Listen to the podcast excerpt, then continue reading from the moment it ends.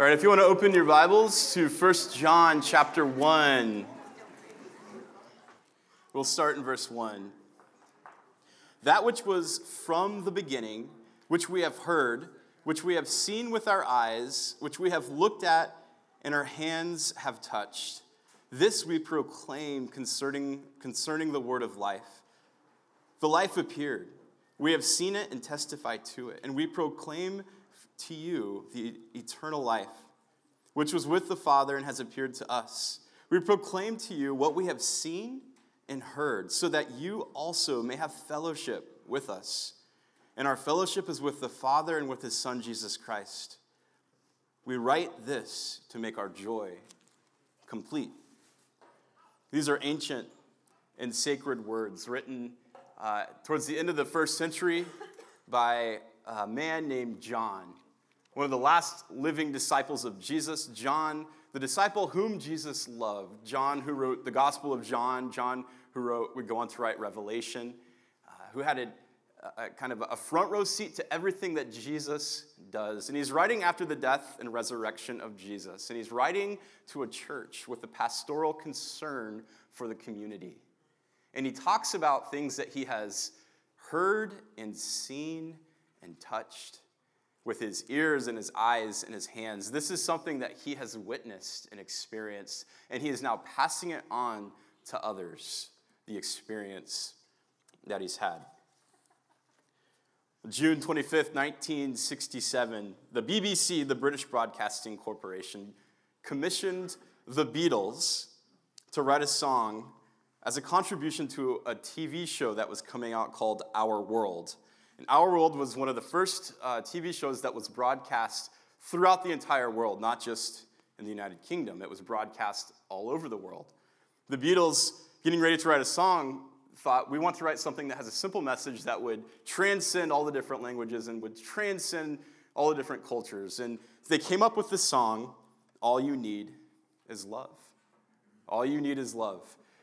400 million people listened as this song debuted on our show. The next day, they go launch the song, becomes number one on the, the billboards in the UK, gets over to the US, becomes number one, becomes one of the most popular songs ever written by the Beatles. All you need is love. The concept of love resonated with people throughout the world, not just in the United Kingdom. The concept of love is something that it reaches down to the, the, the, deepest parts of our soul and of our heart, this idea of, of love. It's something that we long for as humans. In fact, if you look at uh, Amazon.com, I spend too much time there. My wife doesn't. Appreciate that. There's over 245,000 books with the word love on Amazon alone. If you Google, do a Google search on love, you'll find that over 474 million entries on this idea of love. The UK has the Beatles, we have Britney Spears. But she writes about this idea of love and talking about kind of the longing for it in this famous, probably her most famous line in any of her songs My loneliness is killing me. You can keep going if you want.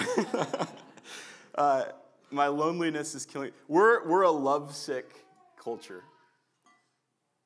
Because we're designed for love and we long for love and we're sick for love. And we, we look for love in, in all sorts of the wrong places and experience it, and it becomes warped and manipulated. And there's been a lot to be said about love.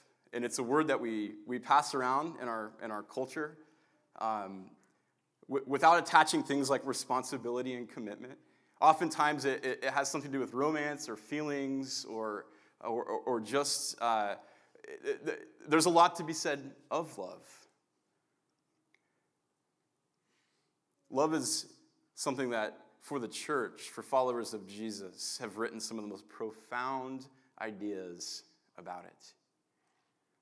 In this old, sacred, ancient text, John, the beloved disciple who has a front row experience with Jesus, writes some of those beautiful words about love.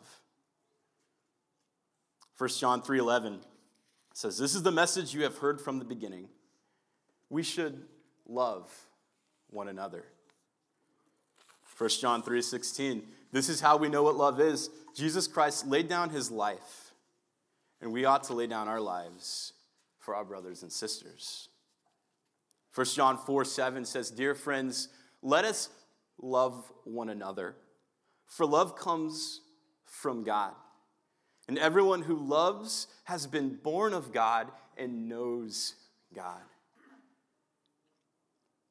1 John 4:11 says, "Dear friends, since God so loved us, we also ought to love one another. No one has seen God, but if we love one another, God lives in us and his love is made complete in us." That be, might be one of my, my favorite lines that John says. Let me read it again. Dear friends, since God so loved us, we ought to love one another. No one has ever seen God, but if we love one another, God lives in us and his love is made complete in us. And this is the verse I want to just hone in on today. No one's ever seen God, but when we love one another, it makes him visible. Of all these things that, that John says we've talked about the last three weeks, God is the source of love, as Tyler talked about. He's the source we love because he first loved us. The source creates our identity as a people. If we love because he first loved us, we are a people of love, and God's love flows through us to other people. It means that all of us are loved. But then there's fruit that is produced by the source of our love and our identity as being people of love. There's fruit that we produce, which makes God visible. What John's trying to say is God's people God's children, God's church, display God's nature in this world. God's people display God's nature. Last night, uh, before we went to bed, uh, we, my wife has this thing where, and, and probably some of you are like this too, you have to make the bed before you sleep in the bed. And, you know, we're somewhat good about making our bed yesterday was Saturday. We kind of slept in late, you know, didn't go through a normal routine. So before bed last night, we're trying to make the bed before we sleep in the bed. So like we get the sheets out and like I'm pulling on my side, she's pulling on her side. And it's kind of like I'm one of those people that like I like to like wrap the sheets around my legs so in 20 seconds it's all coming undone anyway. Like like I don't know why we're we're making the bed. Not only do we make the bed, but Marcy does a, a certain like fold at like the corners, you know, that has to be just right. And so last night we're making the bed, and she's she said something to me. It wasn't quite a nag. It wasn't. It was a little bit more than friendly advice about how I was folding the sheets, somewhere in between there. And I'm sitting there like processing this as the end of the day. I'm tired, and I'm like, it's I'm gonna get all messed up in like 20 seconds. And so when she said that to me, I did this thing where I'm thinking I need to like tuck the sheet in the right way so I can get into bed and untuck it.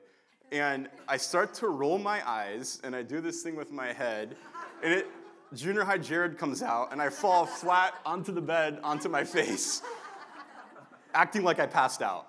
Like, that was my response to, like, and, and I remember, like, this is something I would do in junior high where it's like, whatever you have said to me is so ridiculous that the only, like, viable response is me just, like, passing out. Like, how does that make you feel?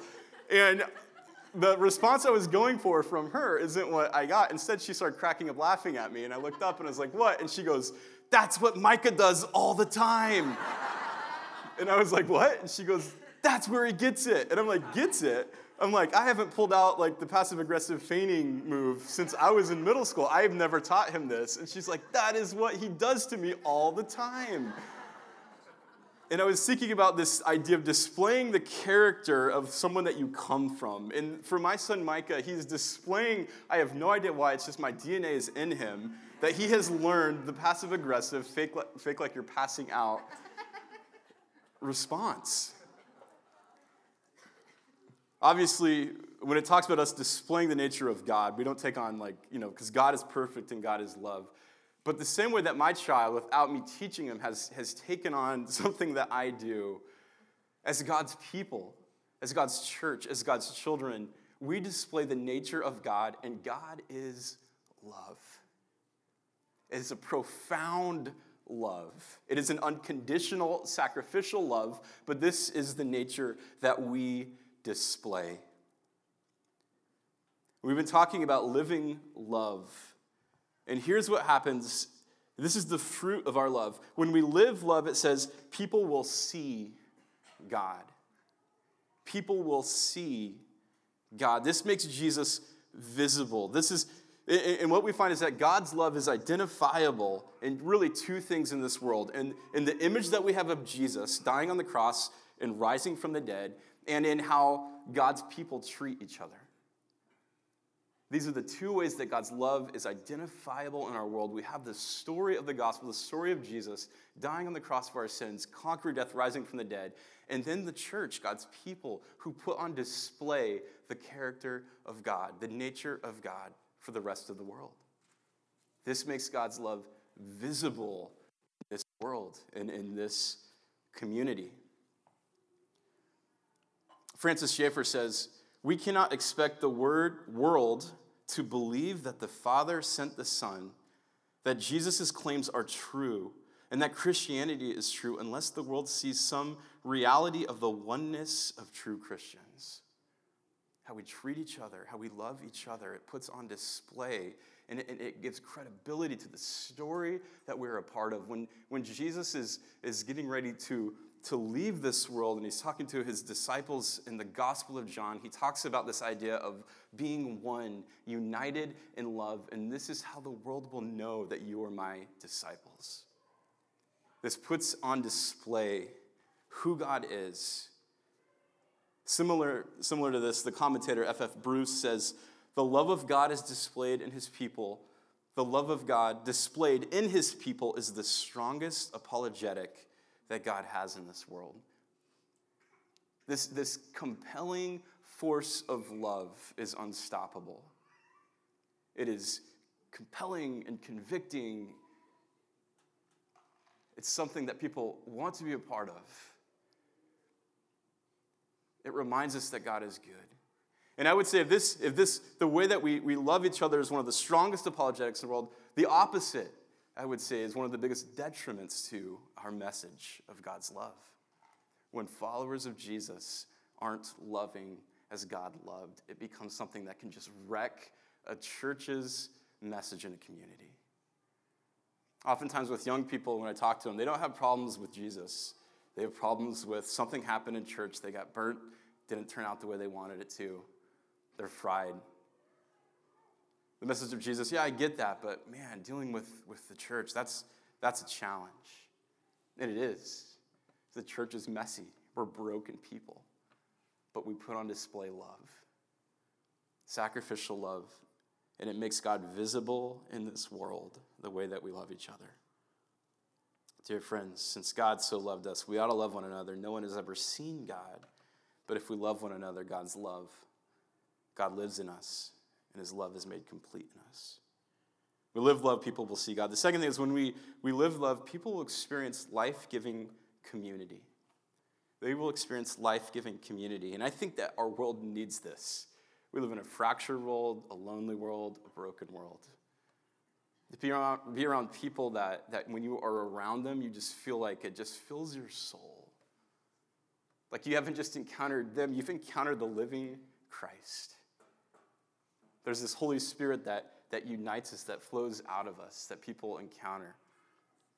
And when we live love as a church, it's life giving to others. There's not a lot of things in this world that are life giving. There's things that are uh, maybe, uh, uh, they, they may promise life, but they never deliver. But life giving community, the church loving as God loves, our world needs this. It's a sacred community. Following Jesus isn't just this individualistic thing, it, re- it requires community. And in community, what we find is we share each other's burdens, we keep each other accountable, we encourage each other, we care for each other. When difficult things happen, we walk with each other in the midst of trials.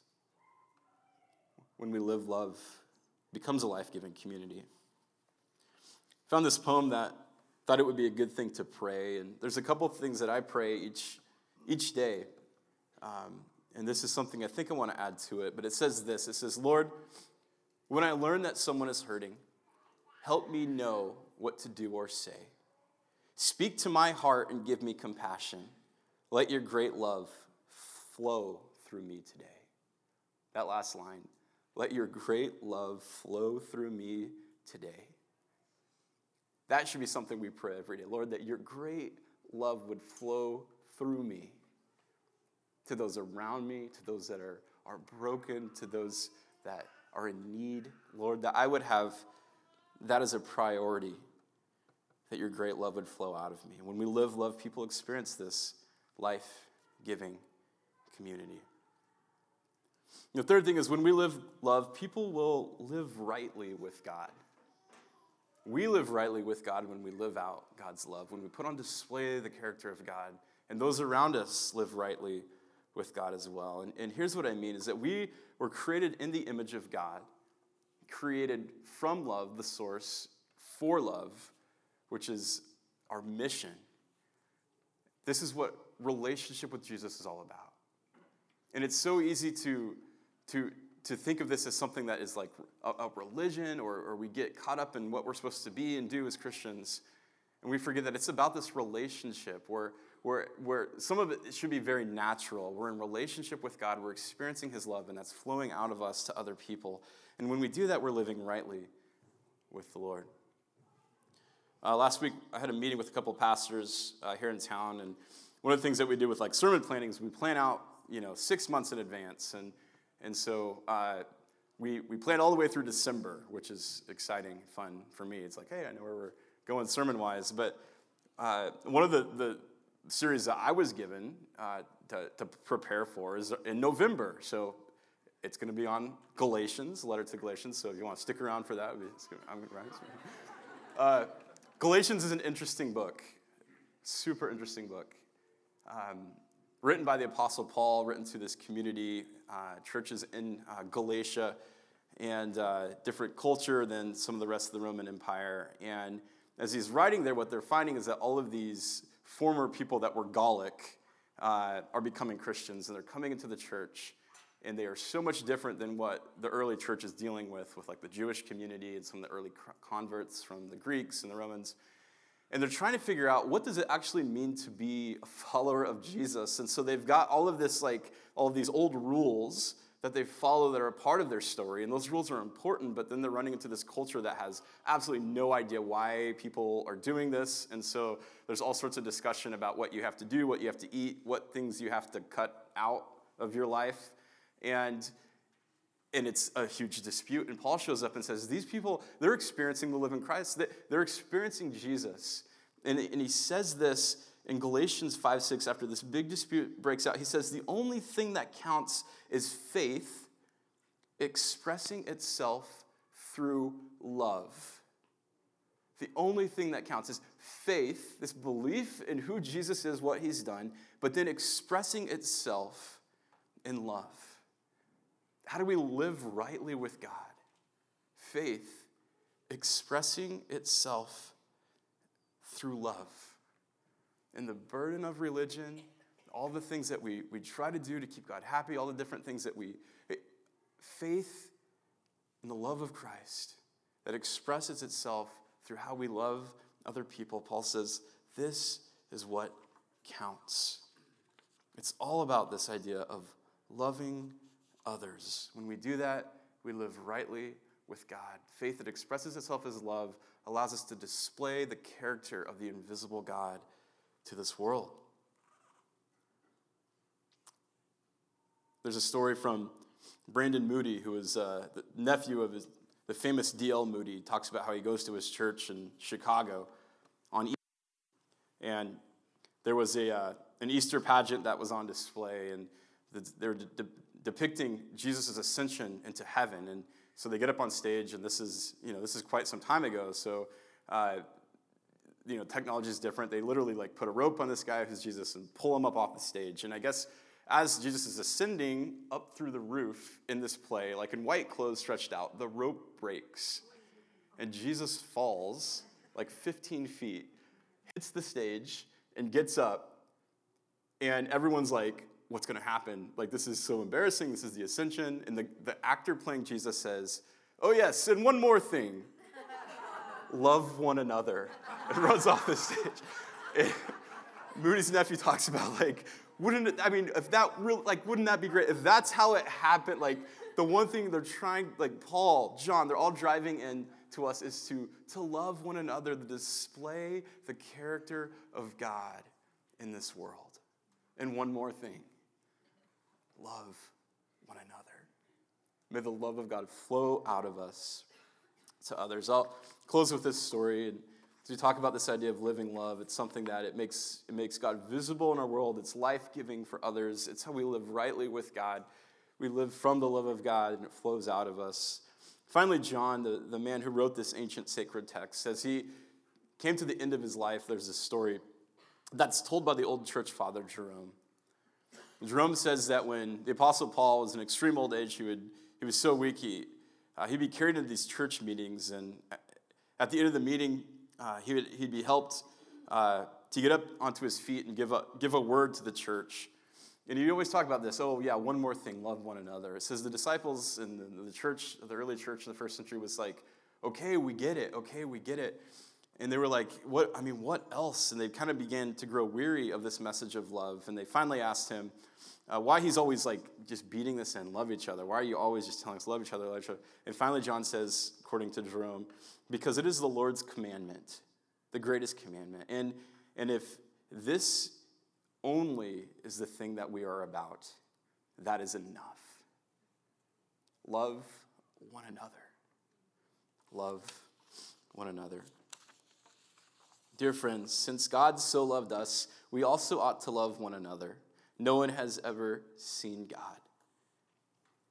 But if we love one another, God's love is in us, and his love is made complete in us. So we talk about this series, Living Love in different ways. It, it, it could mean um, a, a great change of direction for you, or it could be something that is small. But there are people in your life right now that need to experience God's love. It might be your children, they might be a spouse, it might be a coworker. There's someone in your life right now that needs to experience God's love. As we talk about this idea of making God visible in our community, making God visible in our lives, this week let's be intentional about letting God's love flow out of us, however that needs to express itself, to the people that need to hear it. Let us live love, put on display the character of God for others. Tim's going to come back up and close us with a time of communion. Maybe today, as Tim comes up, before you can even love someone else, the line from Britney Spears echoes My loneliness is killing. Maybe you feel like you're unlovable. Maybe you just feel like there's things in your life where your, your, your heart is empty and you just need to experience God's love to fill up your tank today. We invite you to, to reflect and allow God to meet you here. When you're ready, you can move to the communion tables. We have them set up on both sides of the room. This is the sacred moment where we remember God's love. What God did for us is Jesus came to the cross, died for our sins, rose from the dead. Maybe today you need to come to the table and just remember God's great love, the source of love in our life. And then you need to move to proclamation. How is this displayed by how I live? And maybe God will reveal certain people in your heart that you know I need to show love to this week. They're hard to love, or maybe they're just disconnected people. But may God nudge you to love them as we come to the table today. Let me pray. Lord, thank you so much for this message, a message that's ancient but words of wisdom about love. We're reminded that we are the people of love, your church, because love is your character. Love is something that is often misunderstood. It's something that is thrown around without responsibility. Sacrificial, unconditional love, commitment. We want to be people who love well, Lord. We want to be people who put you on display. Lord, I just ask today that you would meet with us as we come to your table. We want to love because you first loved us, so fill us with your love. May we go today full of joy and the fruit of your Spirit, loving those that we encounter. It's in your Son's name we pray. Amen.